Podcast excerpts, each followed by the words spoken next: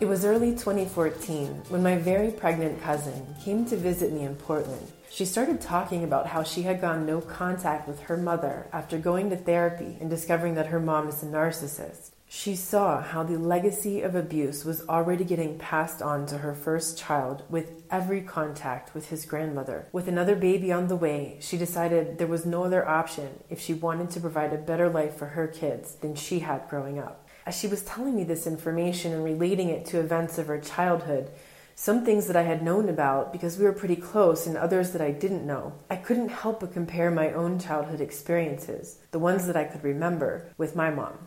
As soon as she left, I called my brother and said, You know, our cousin was just here and she said that our aunt is a narcissist. I think mom might be a narcissist too. He goes, Did you just figure that out? I've known that for a long time. Well, when he was in high school and after I had gone off to college, he was left at home with nearly 100% of the abuse directed on him. While he didn't exactly know she was a narcissist, his girlfriend's family had helped him figure out that something wasn't right with our mother more than a decade before that phone call. At some point after my cousin's visit and the validating phone call with my brother, I just buried it all. I don't even remember how long my newfound lucidity lasted before it went behind the veil again. I was forced to focus on the emergency situations in my immediate relationship and the rest of my life. Little did I know, my boyfriend at the time was a covert narcissist. The visit with my cousin was an important seed planted. But at the time, I couldn't face my issues with my mother until I could face and work through the issues in my other relationships with narcissists. In stage one of the recovery process, it's like you're in triage. You're bleeding life force energy all over the place. You have wounds in places you haven't even discovered yet. You have so many wounds that you don't know where to start first. So start with the emergency stuff the recent experiences of abuse with your intimate partner, boss, coworker, friend, neighbor, etc. Deal with that first. Create new safety and security through boundaries and self-care. Work on managing and reducing the intense symptoms. Rebuild your foundation. Get to the point where you take 100% self responsibility. That's where you'll make the leap into the next stage of recovery, where you can deal with the childhood issues almost two years after my cousin's visit, with plenty of devastating abusive experiences in the middle, I finally broke through the denial. I was ready to see my mother for who she was. I'll never forget that moment. She was sitting at the dining table among piles and piles of catalogs. I went in to share the good news with her that I was feeling passionate and clear about setting up my online coaching practice again and this time with the focus on self healing after trauma. Now, this was after weeks of being at the bottom of the bottom CPTSD crash, where I could barely get out of bed and take a shower. I had finally turned the corner in my recovery. I was passionate about something for the first time in a long time, and I actually believed in my ability to do it. She looked up at me sideways with her fingers to her forehead, displaying the shame that she felt about me and my idea. I can't believe you're thinking about doing that coaching thing again. It's never worked before, so why would it work now? Why don't you just go to the mall and get a job?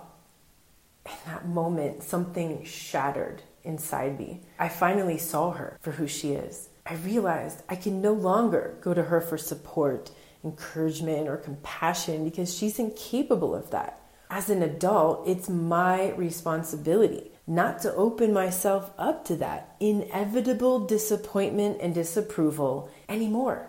I realized how I was seeking her approval all my life and how I gauged a lot of my own life based on her reactions to it. I didn't want to feel powerless one more day. I took the reins back in my hands in that moment and vowed to myself that I would move forward. I believed in my ability to figure it out. As you enter stage two, you're standing on solid ground in safety. You're feeling empowered. You've worked through the intense, early, complex PTSD symptoms. They're much less now. So now it's time for the internal medicine. This is when you can start digging deep into childhood and working through your issues caused by your narcissistic mother so you can heal your inner child and replace the people pleasing and self abandonment patterns with radical self care.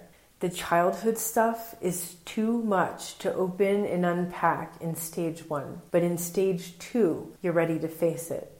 After that paradigm shift and separation from my mom at the table of catalogs, it took me almost two more years of setting boundaries and reducing contact to a bare minimum with her before I was finally able to make the commitment to no contact. That was the most difficult but best decision I've ever made. It has changed my life for the better, and I am grateful every day that I did it. My cousin continues to be a wonderful ally for me, and vice versa, in our healing journeys after the wounding of our narcissistic mothers. I don't know that I could have done it without her support. It's really important that you find at least one ally in your family or in your close friends who gets it because their mother was similar. And even better if they knew your mother because they can help validate things they witnessed and vice versa. It's a journey, it's a process, and it's a tough one. If the legacy of abuse was passed down in your family like mine, it wasn't fair and it wasn't your fault. But it's up to you now. Are you going to carry it on, or will you take a stand and decide that it ends with you? It's up to you. It's your responsibility to work on healing it now if you want to have a life where you are thriving. It's hard work, I'm not to lie but it is possible and you can do it. I'm Meredith Miller, and this is the Inner Integration Podcast where you can learn the mindsets and tools to help you heal after narcissistic abuse. You might have a narcissistic mother if you identify with any or many of the following experiences with your mother, either in childhood or up to present day. She frequently criticizes you, disguised as concern. She puts you down by comparison with others. She would take someone else's side before yours. You always feel like somehow you're wrong, and yet somehow she's rarely wrong, even when you know she's wrong. She carefully chooses when to abuse you and when to wear her mask of sweetness in front of others. She invades your privacy and crosses your boundaries, then acts shocked if you're not okay with this. She interrogates you for personal information to be used against you. She acts like she cares, but she's actually mining for information that she will use for manipulation and gossip. She minimizes your success while giving you shallow phrases of false support. Somehow, she always has plausible deniability about the things that she says and does, so you can never get her to admit what she did. She finds little ways to sabotage your joy and relationships, maybe overtly or maybe more subtly from behind the scenes. She frequently points out your flaws with disdain, humiliation, rejection, disapproval, or disguises it as benign teasing. She likes to tell you what you did and how she would have done it better. She's sometimes horribly cruel, and other times subtly demeaning with little verbal daggers that sound like approval but are really abuse. She invalidates your experience of abuse through gaslighting. You feel like you can hear her jealousy behind her empty admiration. She feigns concern in order to take control of situations. She embarrasses you in front of others by revealing private information or telling lies or gushing about something that you did that she wants to brag about because it makes her look good. She feigns praise of you to others, so no one believes you when you try to tell them who she is. She creates constant conflict with lies and gossip between you and your siblings and other people. She taught you to wait on her like a slave, and she feels entitled to this attention simply because she's your mother. She plays victim and blames you or your siblings instead of accepting responsibility for her actions. She's self absorbed and demands your full attention, and when you don't give it to her, she will act put out and punish you for it. She's petty and complains about how hard it is for her, even if she's never worked a day in her life. She hates your independence and tries to sabotage it. She divides you and your siblings or other people through triangulation. She badmouths your father and shares private information about him that is inappropriate for kids to know. She looks to you to meet her emotional needs instead of meeting yours when you're a child. Her emotional mood determines the mood of the entire house. She makes you feel like you're not good enough. She triangulates relationships within the extended family and local community. She turns it around on you when you bring up her abusive behavior, so somehow you end up doubting yourself and apologizing to her. The mother figure as the narcissist is so devastating to the children. She's supposed to be the one person in the world who loves you and believes in you more than anyone else. It's damaging when the father is the narcissist too, yet in a way that's almost more acceptable and recognized among society the archetype of the deadbeat father who's either absent, abusive, or useless has been around for a long time. It's almost expected. So the victims of narcissistic fathers often get support and compassion from others who realize that this is a common trend. When it's the mother, other people often don't want to believe the victim. They might even be horrified that an adult child would not want to have contact with his or her mother. This makes the abuse doubly painful, isolating, and devastating when people don't believe you.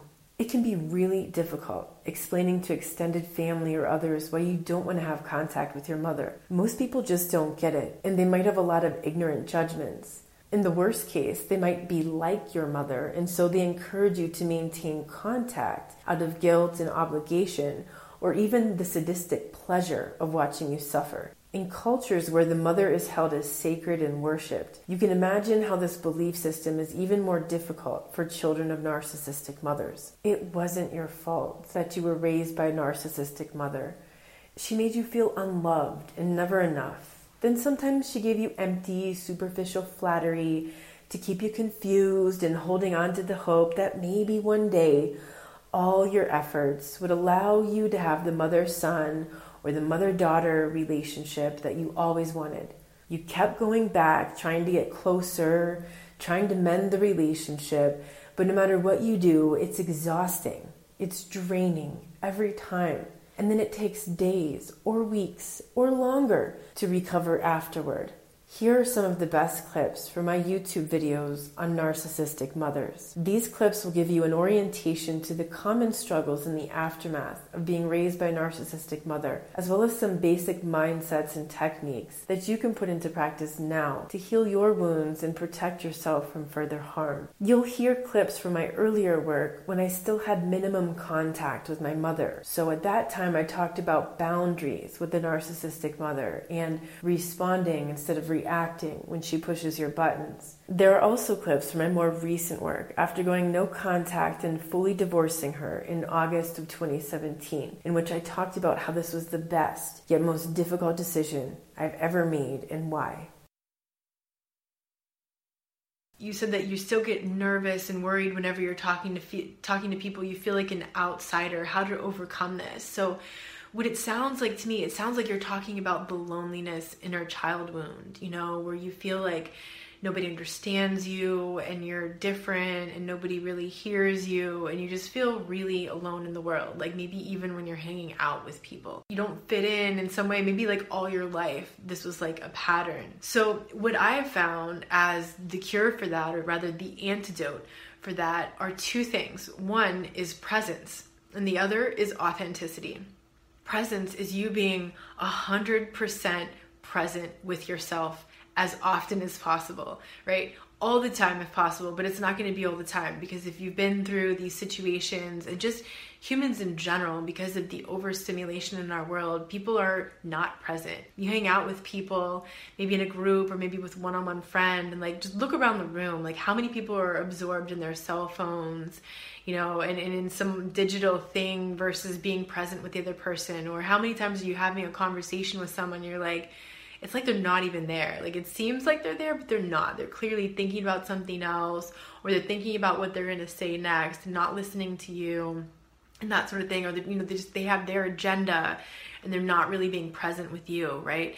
So be present with yourself like as much as possible. Like it's called mindfulness, right? And this is your mindfulness training is be in the moment aware of what you're doing. I'm moving the book on the table. I'm cutting carrots in the kitchen. I'm scrubbing the floors. You know, instead of being all over the place and distracted in your mind, it's really important to get control over your mind. After having been through mind control, which is psychological abuse, your mind is all over the place. You got to retrain it. Okay, and one of the first things you can start doing is practicing mindfulness, like bringing yourself back to the moment. Every time you catch yourself distracted out there, take a deep breath and bring yourself back to the moment. And maybe you have to do this like a hundred times a day at first. Maybe you have to do a thousand times a day at first but it gets easier and easier. And then it becomes like you know the training wheels go off after a period of time and just like it becomes your automatic. Like as soon as you catch you're like oh right I'm gone again. Back present right?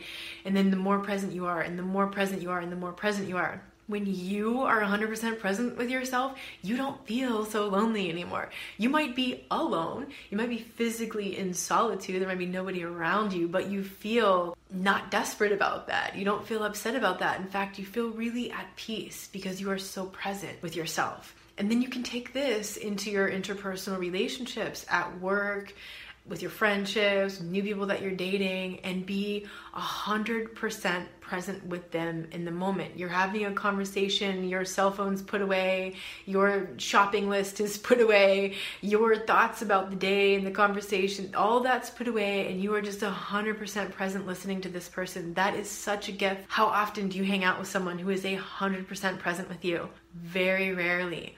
So be that example, be 100% present with this person, even if they're not 100% present with you.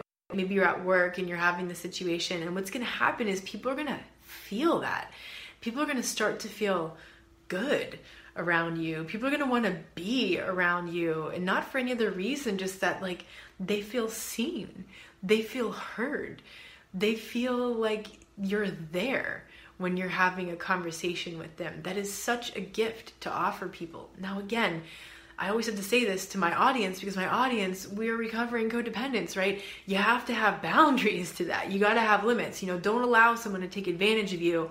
If they're taking advantage of you and manipulating you, cut that off immediately. You don't owe them that. But I'm talking about with people, you know, who are not like that, people who have a conscience, people who are not manipulative. Be fully present with them and see how that revolutionizes your interpersonal connections. Like even if you are going to like a networking meeting where you're to have 30 second to 2 minute conversations with people, be so fully present in that 30 seconds or those 2 minutes with that person that they walk away from there and they're like, "Man, I don't know what it was about so and so, but I really like her. I really like him. Like there's just something about them. That's what it is. It makes people feel good."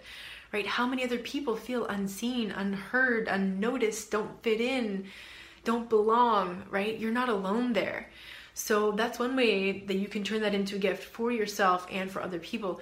The other way is through authenticity, and that is being 100% you, your true self, the self expression of that, who you are, right? How many times did you compromise who you are or dim your light or not allow yourself to shine in the radiance of who you truly are, not allow yourself to express your joy because that person you're with was like gonna shut it down, gonna sabotage it, gonna make you feel like crap if you felt good about anything and you weren't all absorbed in whatever drama or whatever they wanted you to be absorbed in. So, 100% authenticity with yourself I guarantee you will feel so much better if you put that into practice because it's like it's like a form of counteracting you abandoning yourself.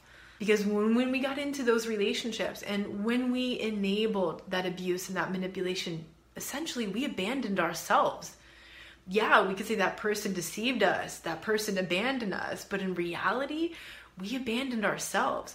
We deceived ourselves because we weren't 100% aligned with ourselves, with our authenticity. Because if we were, we would have said no thank you to that person, right? So that's the work that you want to do in order to create the antidote to that sense of pathological loneliness that is caused in childhood from being raised by a narcissistically abusive parent. It sounds like in your case you had both you had a dad and a mom just your dad was more physically abusive your mom was more psychologically abusive i would rec- recommend to you these two books one will i ever be good enough healing the daughters of narcissistic mothers by Karyl McBride fantastic book. This is a must read for everyone. I mean, even if you're a guy and you're raised by a narcissistic mom, I would get this book because the concepts are so relatable.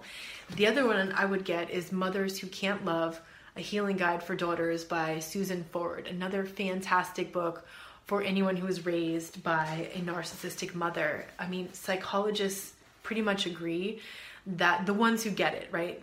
They understand the narcissistic abusive, you know, dynamic. What they say is that like it's so much more damaging when it's the mother than the father. Like it's really damaging when it's the dad, but it's so much more damaging when it's the mom because like that is that should be your source of nurturing and love in life. Like the nurturing mother figure.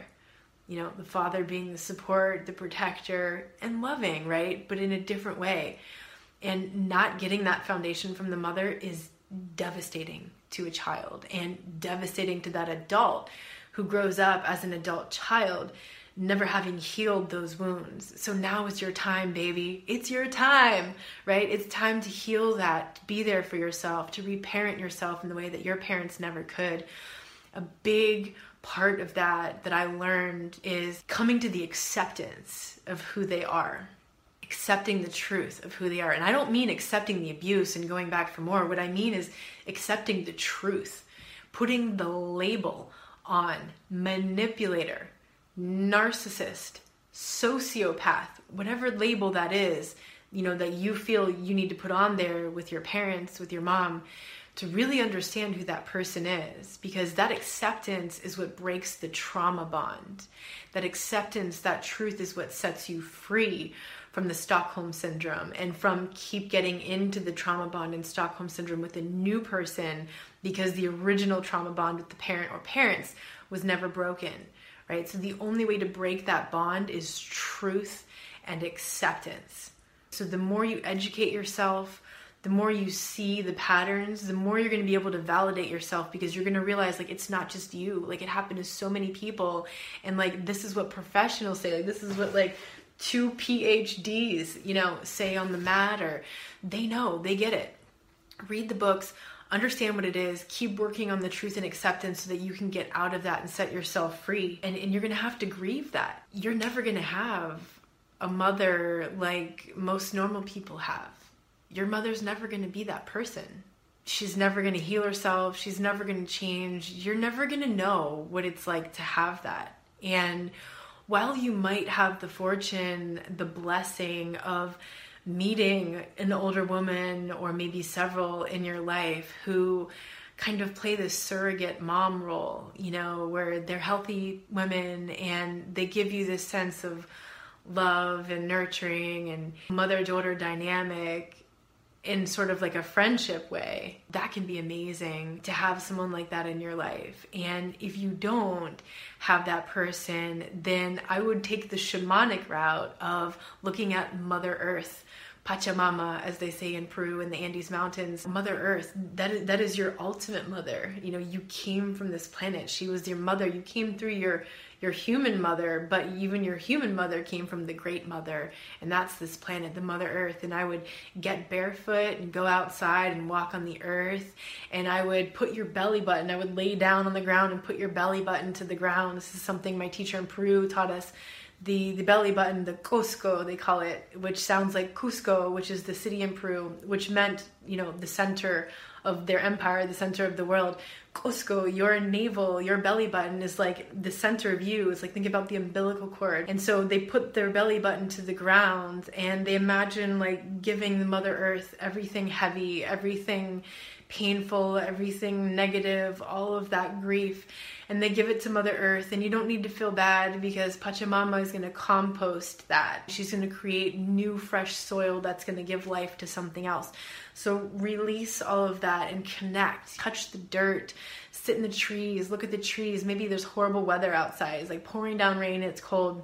Go sit by the window, even you know, and just contemplate, like looking out at the trees, watch the trees blow in the wind, watch the birds fly by, watch the different clouds move by and the weather happening, and just get into this space of like awe and gratitude for the feminine principle, the feminine energy, because If you have this discord with the feminine energy because of your mom, it's like part of you almost is going to hate yourself as a woman because of that. Or if you're a man, you're going to hate your feminine qualities. Like we all have masculine and feminine energy. And so the feminine qualities of loving and being open and receptive and this sort of thing and nurturing. So, in order to truly love that part of yourself, you're going to need to create a healthy connection with the feminine principle. If it's not your mom, because in this case you're raised by a narcissist mom, and, and that will never be healed with her right? And maybe you have the blessing of having an amazing or more than one amazing older women in your life who are kind of like a mother figure to you, or maybe an auntie or something, or maybe you don't have any of that. So you turn to Mother Earth and you connect to Mother Earth and you feel that and you feel connected and you feel loved and supported and nurtured. And every time you eat food and drink water, you are just so grateful to this Mother Earth for providing that nourishment for you. That will change things. Like it will literally shift things. I know it sounds like all woo woo, right? Right? But it's real. It's real. Like we came from this earth. Like where do you think your body came from? You were once a single-celled organism. First, you you grew a body based on the things that your mother ate. Everything your mother ingested became you. Then you were born and you know, then you became dependent on the food outside in the world and like your tissues, your body, your entire body, how did it go from here to like here? Food that you ate the food you ate that came from this Mother Earth. This earth is you. It is your great mother. You are what you eat. You are Mother Earth. So connect to the great mother so that you can heal that bond that was so damaged growing up, you know, in childhood. Also, release yourself from your mother's legacy, from the legacy of abuse release yourself from that by taking 100% responsibility for your life now. Recognize you can't change the past, you can't change what happened.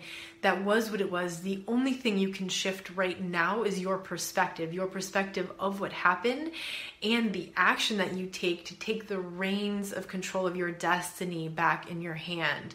That is 100% responsibility for yourself now in moving forward. And that's all you can do but it's not like a small thing, like major things that you can be doing to heal yourself from those patterns.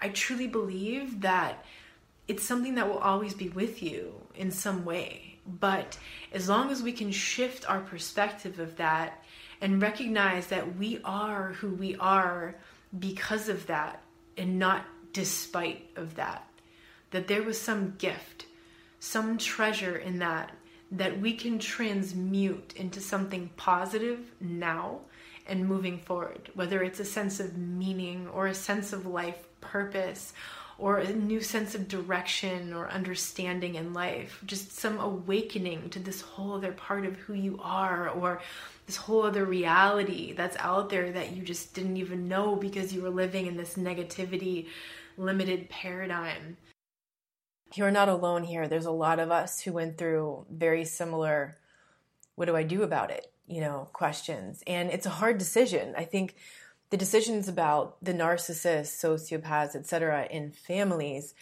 these are the cases when it, there's just such a heavy, crushing sense of guilt that it feels like it could suffocate your heart quite literally. And there are some cases when it's just so dangerous to the adult kid.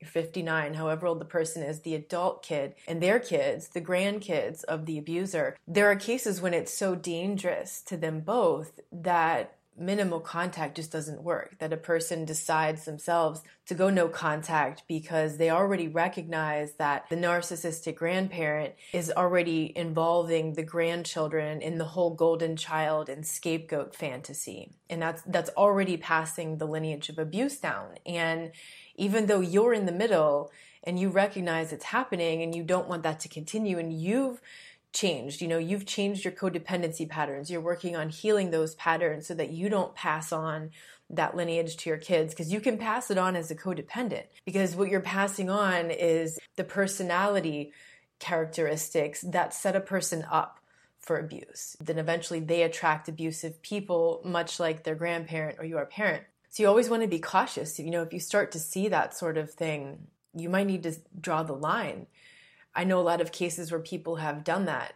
Then there are other cases where minimal contact can work. you know, a mitigated form of contact, just like you said, you know, the gray rock kind of contact. Sometimes we call that minimal contact or mitigated contact, meaning you're very cautious about the kinds of contact that you have with them and you're very cautious about what you're sharing, what you're allowing them in on, and what you're not, you know, where the boundaries are. And these kinds of situations are major lessons in boundaries because they will always push and push those boundaries.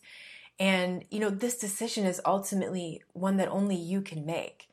I can't tell you what's right for you, you know, with your family. And ideally, when dealing with a manipulator, whomever they are, whether they're a narcissist, a psychopath, a sociopath, the borderline, or just some passive aggressive jerk, dealing with someone like that can be so trying on your sanity and ideal and your health like your physical health as well not just your psychological health but eventually it becomes physical physical health problems that you'll develop. Look at what dr Gabor Maté was talking about in his video when the body says no right? When your body begins to take on the stress of the overwhelm that's in your mind. And sometimes the easiest thing to do the ideal situation is just to completely go no contact. That's so much easier when the person isn't your family. When it's a lover you had, someone you dated, a relationship you were in, a marriage you were in, uh, where you didn't have kids, for example, or you know a boss that you had, or a coworker, or a friend, or a neighbor. And then there are situations where you can't be entirely no contact, and that could be the situation of people co-parenting with an abusive person that's a lifelong lesson in boundaries because the court mandates contact. You're sharing children, you're sharing custody, there's details to work out, money, you know, and other things that you just always going to have that contact with that person. So you have to master your boundaries and you have to master the gray rock technique so that you can externalize that abuse and not internalize it, not take it on not allow that to direct and control your life. You know, it could be a situation of someone at work, it's a boss or a coworker. They would love to go no contact, but they can't because they're stuck in that job for a period of time until they can get a new job.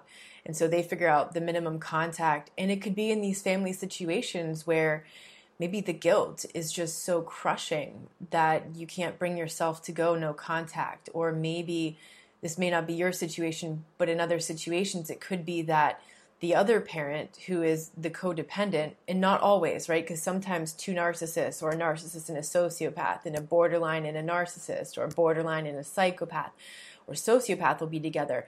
But let's say that it's a situation where there's one narcissistic parent, whomever they are on that cluster B spectrum, and then there's the codependent parent, and they're not divorced. Like they're together and they're a package deal because the codependent parent is so co is so severely codependent that they're defending the abuser or they're not standing up against the abuser. So, in order to have any contact in a relationship with that codependent parent, it's a package deal. You have to have then minimal contact with the abusive parent. You don't have to, right? These might be choices that you make. When I say have to, I'm, I'm speaking maybe of my own situation where I still want to have a relationship with my father and they're a, pa- they're a package deal. So now I have mitigated contact with my mother and very clear boundaries. And yes, just like you said, she will push the buttons. It's like at least every conversation, which is about every other month now. But it doesn't fail. There's always zinger. Always. At least one thing that she does in every conversation. She'll usually wait till the very end, too. Um, and, you know, if you can get to the point where you can depersonalize that and put that outside yourself and label that for what it is guilt tripping, minimization, blame shifting, rationalization, you know, whatever the abuse tactic is. And if you aren't familiar with those covert aggression tactics, I recommend Dr. George Simon's book, In Sheep's Clothing. He outlines every one of them, and it's like at least a paragraph or more, a description of what that is. And you'll look at that maybe like I did, and wow, that's abuse. Oh my God, no wonder that always felt so shitty. And I couldn't understand that that was abuse. That was emotional abuse, like the guilt tripping. You know, you might have just written it off because your family is Italian Catholic, like half of my family, right? Oh, it's just that's just how Italian Catholics are. The guilt tripping. Just deal with it. That's just how it is. But no, no, that's actually a form of covert aggression once you label it what it is, it's so much easier to take a step back from that and to not take it personally, right? Because even though they're making it personal, they're making it about you, you don't have to take it personally. You can put that outside yourself and you can work on your own response to that and recognize that that person is going to keep touching those buttons and so it's up to us to do the work to get rid of those buttons. It doesn't mean we have to keep those people in our life just to prove that, you know, we've mastered our buttons and we're not going to let anybody push our buttons. There will always be someone who shows up in your life. If you don't work it out with your mom and you go no contact with her, somebody else will show up in your life with the same patterns, very, very similar, and they'll touch those same buttons because inevitably that's what it's about, right? We have to face it, to deal with it. And you know, I think it's normal to feel sorry for someone. You know, you talked about how you feel sorry for her. I think it's normal to feel sorry for someone who made poor life choices. You know, when you can look at that and recognize, wow, she made some really poor life choices. She's continuing to make poor life choices. And, and even when those choices were about abuse, someone taught her that. Where did she learn that? One of her parents, quite likely. Someone taught her that.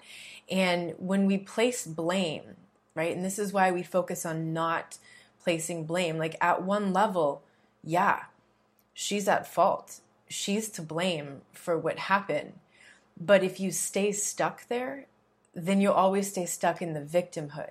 On a bigger picture, if you look back and recognize someone taught her that, like your mom didn't invent the game, my mom didn't invent that game, someone taught them. This is a transgenerational pattern that continues forever until someone stands up and says, It ends with me. I'm breaking the silence. I'm calling this out. I'm risking attack from the family, ostracization from the family, you know, more abuse from the family, and all of this because I'm done with that. You know, every one of us who is standing up has the bravery to face that. These are really challenging things to stand up against because you're talking about a whole family who has been excusing that and enabling that abuse for generations.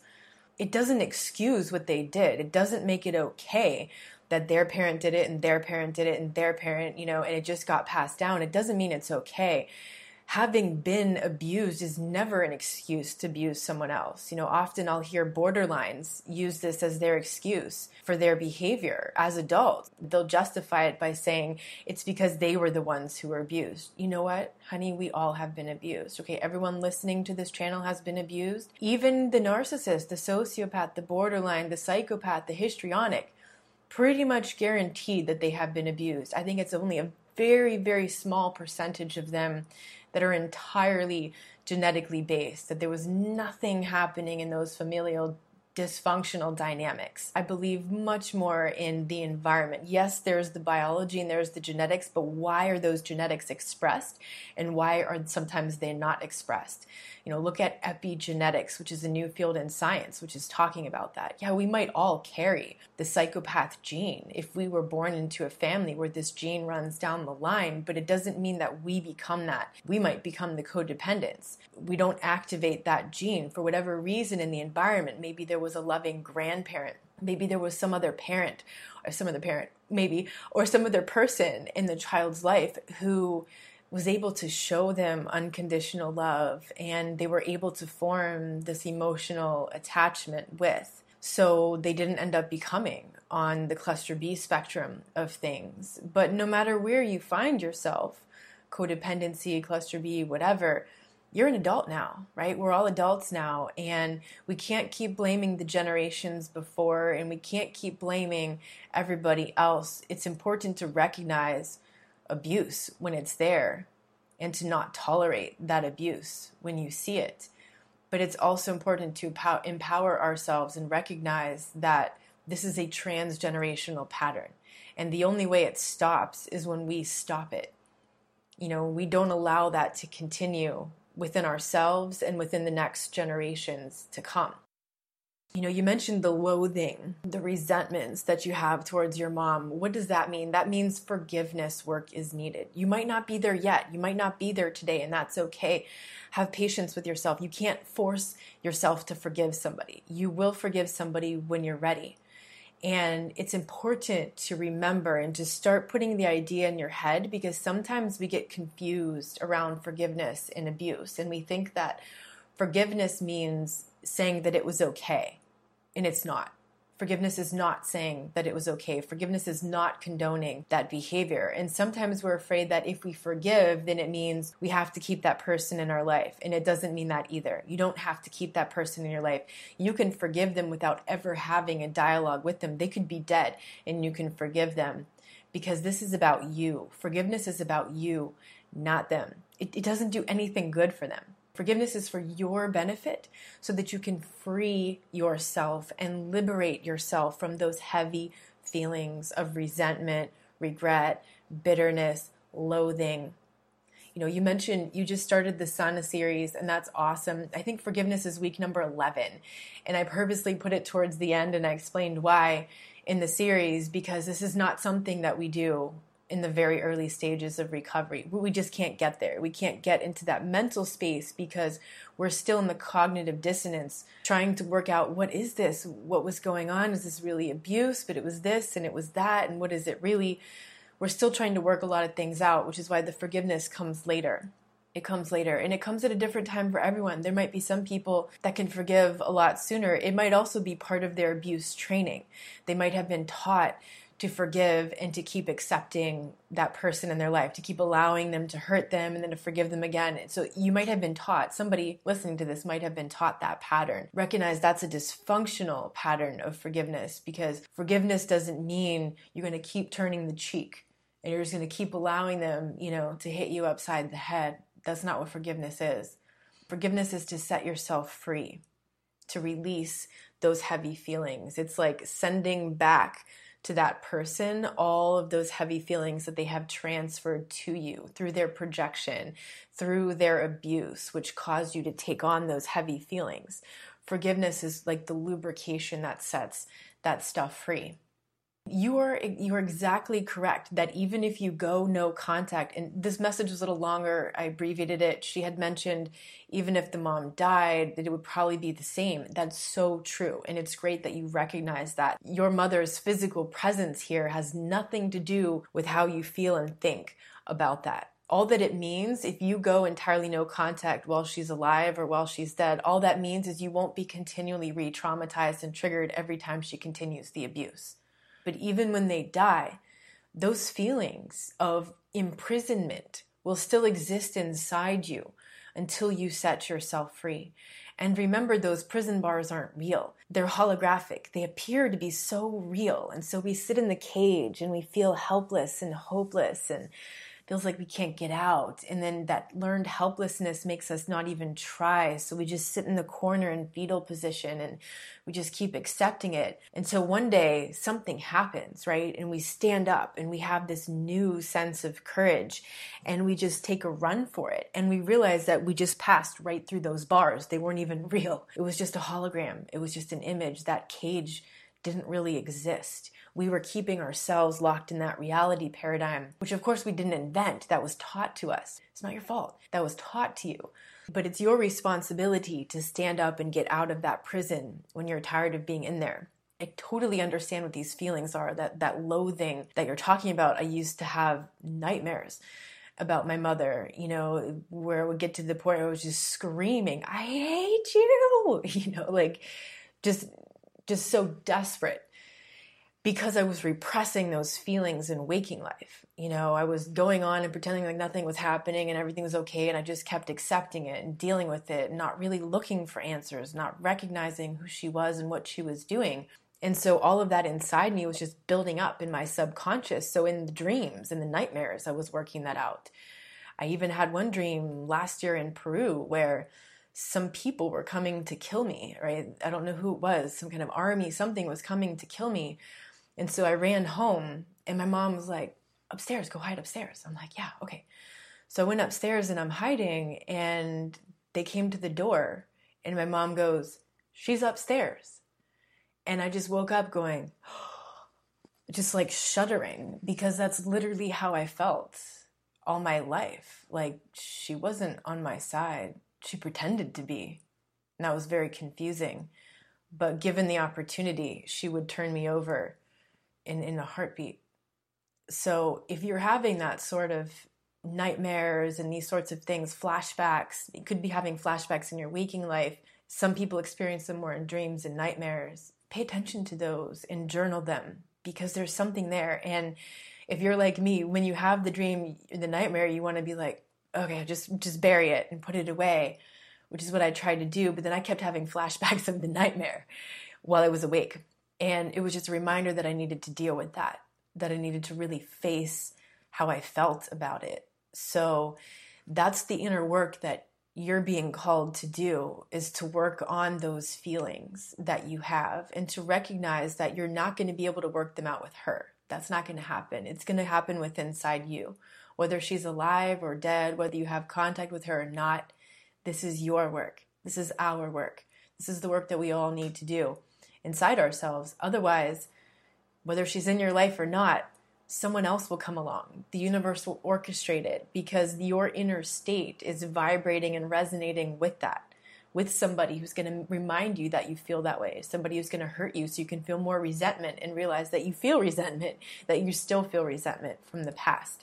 So this is the work that you need to do. I know that you're going to find a lot of help in that Sana series. So I'm really glad that you decided to start doing that. That's fantastic. You know, you can leave comments on each of the episodes and other people leave comments and you guys can connect with each other and I try to answer those comments too. You said here getting out of her grip on your soul. And I think a lot of us feel that soul connection, whether it's with a parent, a family member, or a partner, a lover, someone that you felt you had a soulmate connection with. So I invite you to try like a meditation or visualization where you imagine doing that. You imagine releasing her grip on your soul. However, you want to envision that. You know, if, if you have particular religious beliefs, you could bring in religious figures. If you have particular spiritual beliefs, you could bring in those spirit guides. For example, maybe uh, Archangel Michael is one of your spirit guides, and he has a sword. And Archangel Raphael, which is the healer, comes in with the the green light of healing. You know, whomever you want to pull in, or maybe you just want to do it yourself, and you envision literally what does it look like? What does it look like? Her grip on your soul. How do you visualize that psychically? Do you see a symbol? Do you see an image of something? Okay, look at that. Breathe into that, and then ask yourself, okay how could I release this? How could I release this grip on my soul? Because my soul is my soul, and I have a right to the sanctity of my soul.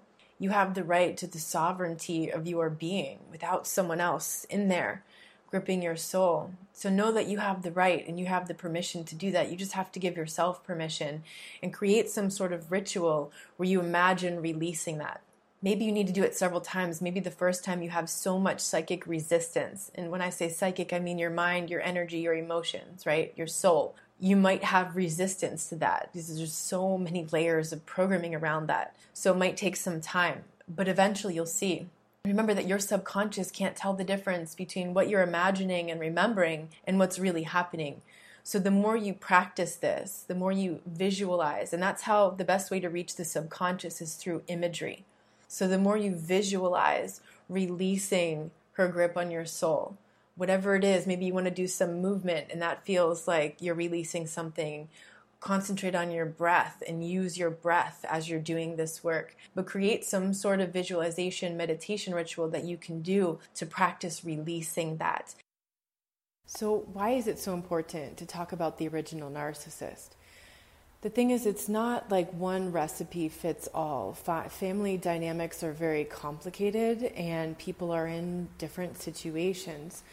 Today, I'm going to share some of my personal insights about my experiences with my mom and sort of the evolution of this process for me, finally getting to this point of no contact a couple months ago, in hope that my insights might create for you some kind of reflection of your own experiences so that you can understand something new about your own situation. Mid August, I came to Mexico City to Dr. Iñaki Piñuel's seminar. If you guys don't know about him, he's the Spanish expert. He's from Spain. He has a great book called Amor Cero, Zero Love. I unfortunately I don't think it's in English, and his seminars are in Spanish as well. And so this seminar was called Healing um, Soul Violation or Healing Soul Rape sure enough, by the end of the seminar, after hearing everything that he had to say, it just like, you know, that one takeaway for me was I absolutely have to go no contact with my mom. Like, no more minimum contact, no more gray rock. Divorcio express, as Iñaki says. And, you know, he said something too. He said, like, you know, people were asking, well, what about your parents? Because, like, mostly we were talking about the romantic relationships. And people were like, well, what about your parents? What if they're older and they're sick and they're your parents, right? You know, I mean? how are you going to cut them out? And he said, look, you know, just because they gave you life doesn't give them the right to keep shitting all over it.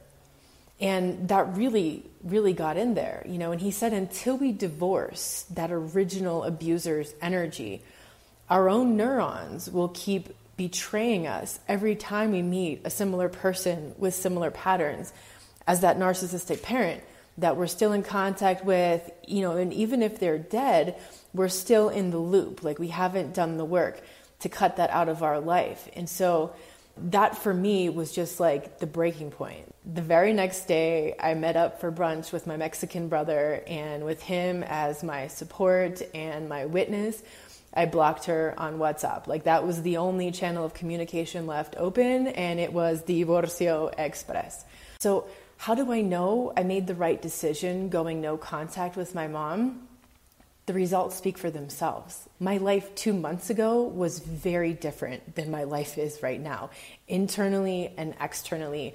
And I am so glad that I made that decision. Like, it wasn't easy. When you're dealing with a narcissistic, codependent parental team, which maybe a lot of you are, and what happens usually is the codependent, although they're a very empathic, loving person, the codependent is quite unhealthy. I mean, especially if they've been in that relationship for decades and decades, they're in their 50s, 60s, 70s, 80s. Like they're so set in there. And the codependent might have a case of narcissistic fleas that happens sometimes. But at the very least, you can assume that the codependent parent is in the trauma bond with the narcissistic parent, and therefore they will be they will defend that person they will be loyal to that person. I can't tell you that you have to go no contact with your narcissistic abusive parent. Only you will know when and if that works for you. It took me a long time to get there, like years of a process to get there. And I really believe that the family dynamics are the hardest ones. Like, you know, the, the romantic relationship is devastating, the work relationship is just really hard. But the family relationships is like layer upon layer upon layer of guilt woven throughout that structure and this like decades long dysfunctional pattern that's just locked in there. Like there, there is nothing the same of that. What I would recommend to you, if you are at the point where you're recognizing this is your family, this is one of your parents, is at the very least to set new boundaries. And if you're going to start with some basic boundaries, I would start with what you share. Like from now on, no sharing personal, emotional, deep stuff with them, like on the surface, boring, you know, that gray rock kind of stuff. Like don't let them in any deeper. Definitely don't share your joy. Don't share your pain because that will all be used against you. Another boundary that I recommend having is, you know, how they how you allow them to affect your emotions and your mental outlook on life. Because that's the whole thing about that paradigm of the narcissist. If you allow that to bleed into your life and like we become like the people that we most hang out with. You may not become like a narcissist, though you might catch some fleas but what I mean in this case is their reality can be so overwhelming that when you're around them, and even on the phone, like, I mean, you could be in a whole other country halfway around the world and you talk on the phone, it's like that reality starts to take over your reality. And then it starts to get really confusing. And then, like, and especially when it's all of them and you, and you're the only one that doesn't see things that way, that's the danger of hanging out with them is that you could start to subscribe to that very dysfunctional, very toxic reality. Now, that's fine that they live in that reality. You can't control that, you can't change that, but you want to have boundaries that protects your reality so you don't let that stuff in you know, the way they try to get you to emotionally react or to feel a certain way or how they want to plant all these doubts and fears into your mind. You got to dismiss all that stuff. That's not for you. That's not your reality. You do not have to subscribe to that. Give yourself permission to prioritize your sanity, your health, and your well being. If you're waiting for someone else to give you permission, like Dr. Iñaki Piñuel gave to us that day, then listen to my words right now and let this be your permission. It's like almost like we're just waiting for someone to tell us, like, it's okay because there's all these messages around us, especially from the family, telling us it's not okay. You can't divorce that parent. You can't leave that family dynamic. You have to keep serving that. You have to just shut up and take it. So if you're waiting for another voice, this is the voice right now. But mostly you need to listen to your inner voice. Okay, because that day in that seminar, even though he was saying that, I could have just dismissed that. I could have not taken that to heart. I could have said, well, you know, but that doesn't really apply to me. Or maybe I just wasn't ready. But at that very moment, I was ready. I was ready to make that decision. It had been this long, long thing in the make, and I needed to hear his voice that day so that I could make that decision to move forward. So understand too that in stage one of recovery, you're not ready to face the childhood stuff yet. Right in stage one, it's like you need to get safety and stability and you need to put the childhood stuff over here for the moment so you can get yourself into that groundedness and that safety and stability. Eventually, in stage two, that's when you want to start digging into the past, looking into the childhood stuff, really unearthing all of that and making sense of things and resolving things and seeing how the childhood has affected your whole life and you know where do you need to make changes in your perspective and the way that you're living and the relationships that you have with your family and other people so that you can move forward? And the reality is you need to go down into the abyss before you can come back up. Like it's just the nature of this transformational cycle. So it's part of the process. And wherever you are in that process is right where you need to be. So i'm not telling you that you have to do this or you have to do that. And if you're not looking into the family dynamics or you're not doing something right maybe you're not there right now. And that's okay. Maybe this message isn't quite for you right now. But if you're listening to this and you're like oh man then you know this is where you're working at right now. So always keep your finger on the pulse of where your growing edge is so that you can keep moving forward Thank you so much for tuning into this episode of the Inner Integration Podcast. I hope you learned something today that helps you see from a new perspective so you can take new action and transform your life after narcissistic abuse. Remember, you are enough, you matter, and you got this. If you liked this episode and want to hear more, you can subscribe to get automatic updates on new podcast episodes as they're released. Visit us online at www.innerintegration.com where you'll get a free three part video course when you enter your name and email on the homepage. Get loads of more free content to help you heal after narcissistic abuse on YouTube, Facebook, and Instagram. Big hug to you.